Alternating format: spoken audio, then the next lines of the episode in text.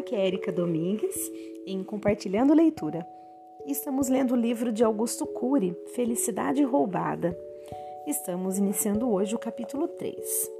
Então, só para relembrar o que nós lemos até agora, é, o doutor Salomão, que é o advogado que teve o seu filho é, que sofreu um acidente de bicicleta, né, é, implorou para o doutor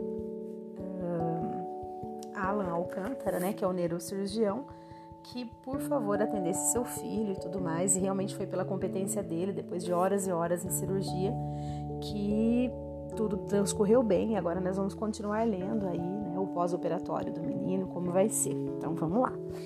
O capítulo 3 tem o título Despertando. Dr. Salomão não conseguiu trabalhar nos ansiosos dias que se seguiram. Outros advogados que trabalhavam para ele tocaram o escritório. O menino permanecia em coma, mas depois de cinco dias o quadro evoluiu bem e ele deixou de respirar com a ajuda de aparelhos. No sétimo dia, despertou. De olhos abertos, expressou-se com dificuldade. Papai, papai. Dr. Salomão estava ao seu lado. Ao voltar a ouvir a voz do filho, sentiu-se o ser humano mais feliz do mundo e abriu um sorriso inexprimível. Filho, meu filho, estou aqui. Estou com sede, papai. Uma semana depois, o menino deixou a unidade de terapia intensiva. No 18º dia pôde ir para casa, mas ainda necessitava de intensos cuidados. As crianças têm uma capacidade de recuperação fenomenal quando bem assistidas. Em dois meses, Lucas estava de volta às suas aventuras, brincadeiras e aulas. O pai o levava com frequência ao consultório do Dr. Alan para avaliações. Três meses depois, chegou o momento da grande despedida. Você está livre de mim, Lucas? Por quê, tio? Porque você está de alta. Eu dei muito trabalho? Não, seu pai me deu muito mais trabalho, brincou o Dr. Alan, e todos sorriram. Dr. Salomão deu um abraço no médico e lhe agradeceu profundamente. Muito obrigado pelo que fez pelo meu filho. Serei eternamente grato. Não tenho que agradecer. Eu é que tive o privilégio de tratar desse menino inteligente. A saúde e a alegria dele são minhas recompensas. Dr. Alan deu de presente a Lucas um cérebro humano desmontável. O menino se afastou para brincar. Nesse momento, o Dr. Salomão comentou: e desculpe-me por ter ameaçado processá-lo naquele dia.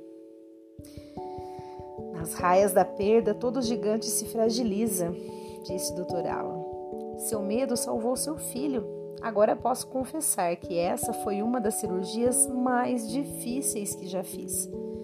Ele teve uma parada cardíaca durante o procedimento, além de uma hemorragia cerebral resistente, uma artéria que sangrava sem parar e que foi muito difícil de localizar. Duas vezes na operação pensei sinceramente que perderia o Lucas. Dr. Salomão não sabia disso. Recostou-se na cadeira e suspirou, profundamente aliviado. O que eu posso fazer pelo Senhor? Por mim, nada. Tenho tudo de que preciso. Faça pelas crianças que não têm assistência e faça pelo Lucas. Tenha mais tempo para ele. Sem dúvida, depois desse caos, tenha certeza de que passarei mais tempo. Você tem filhos? O advogado indagou. Uma filha, um ano mais velha do que seu filho. Tem tempo para ela? questionou o advogado, como sempre fazia automaticamente, querendo saber se Dr. Alan tomava o remédio que lhes prescrevera. Dr. Alan fez uma pausa. Tinha culpa no cartório da existência. Cuidar dos outros sequestra meu tempo. Os altruístas pagam um preço mais caro. Não tenho tempo quantitativo com Lucila, mas procuro o qualitativo. É suficiente? Espero que sim. Despediram-se e nunca mais se viram depois da alta de Lucas. Dr. Alan atendia executivos, riquíssimos empresários e celebridades, e todos eles pagavam caro pelo tempo do médico mas fazia questão de todo ano operar gratuitamente algumas pessoas carentes e o fazia com a mesma motivação. Por trabalhar excessivamente e ser muito eficiente, paciência não era uma das suas habilidades emocionais.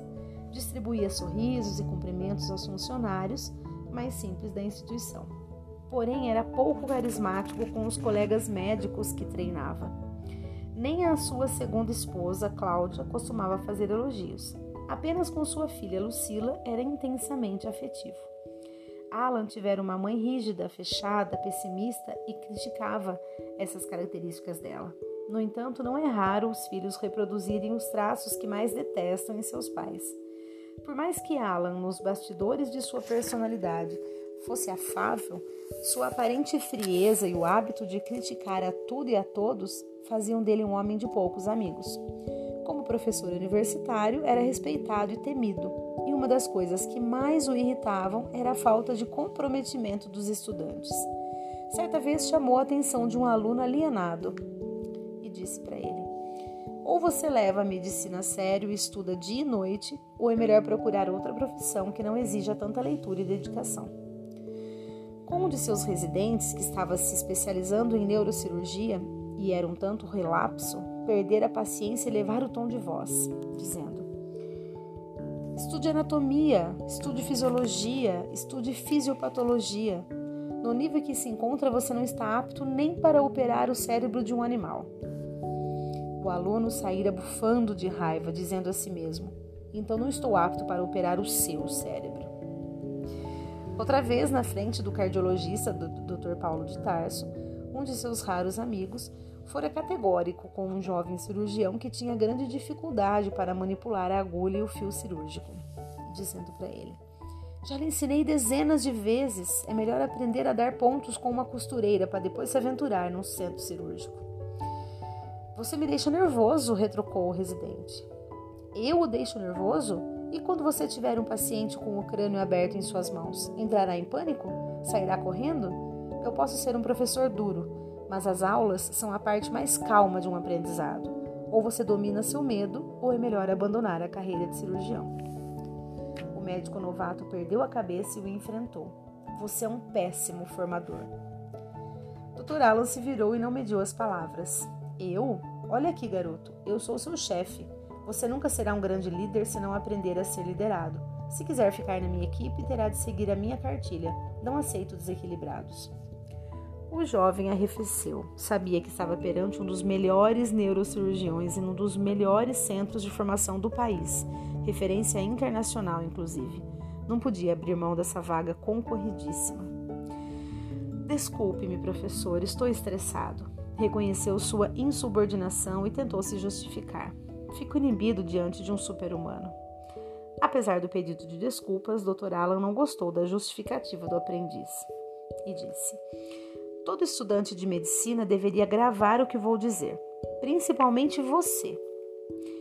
Um bom cirurgião é quase um semideus, mas um péssimo cirurgião é um carrasco legalizado por um diploma. O aprendiz se abalou, mas doutor Ala ainda não dissera tudo. E tem mais. Só há um médico que pode destruir mais do que um cirurgião: um psiquiatra. Quando é um mau profissional, o primeiro destrói o corpo, mas o segundo destrói a mente. E eu o aconselho a procurar um bom psiquiatra. E o senhor não precisa também de um psiquiatra?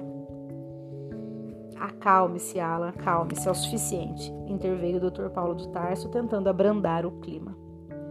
O cardiologista percebeu que o Dr. Alan estava a ponto de ter um colapso e prestes a desligar o jovem médico de sua equipe. Era preciso esfriar os ânimos naquele estafante final de tarde. O chefe da neurocirurgia detestava que sua privacidade fosse invadida. Estava perdendo sua proteção psíquica e se tornando um péssimo comprador de emoções. Pequenas frustrações furtavam sua tranquilidade. Muito bem, pessoal, acabou o capítulo 3.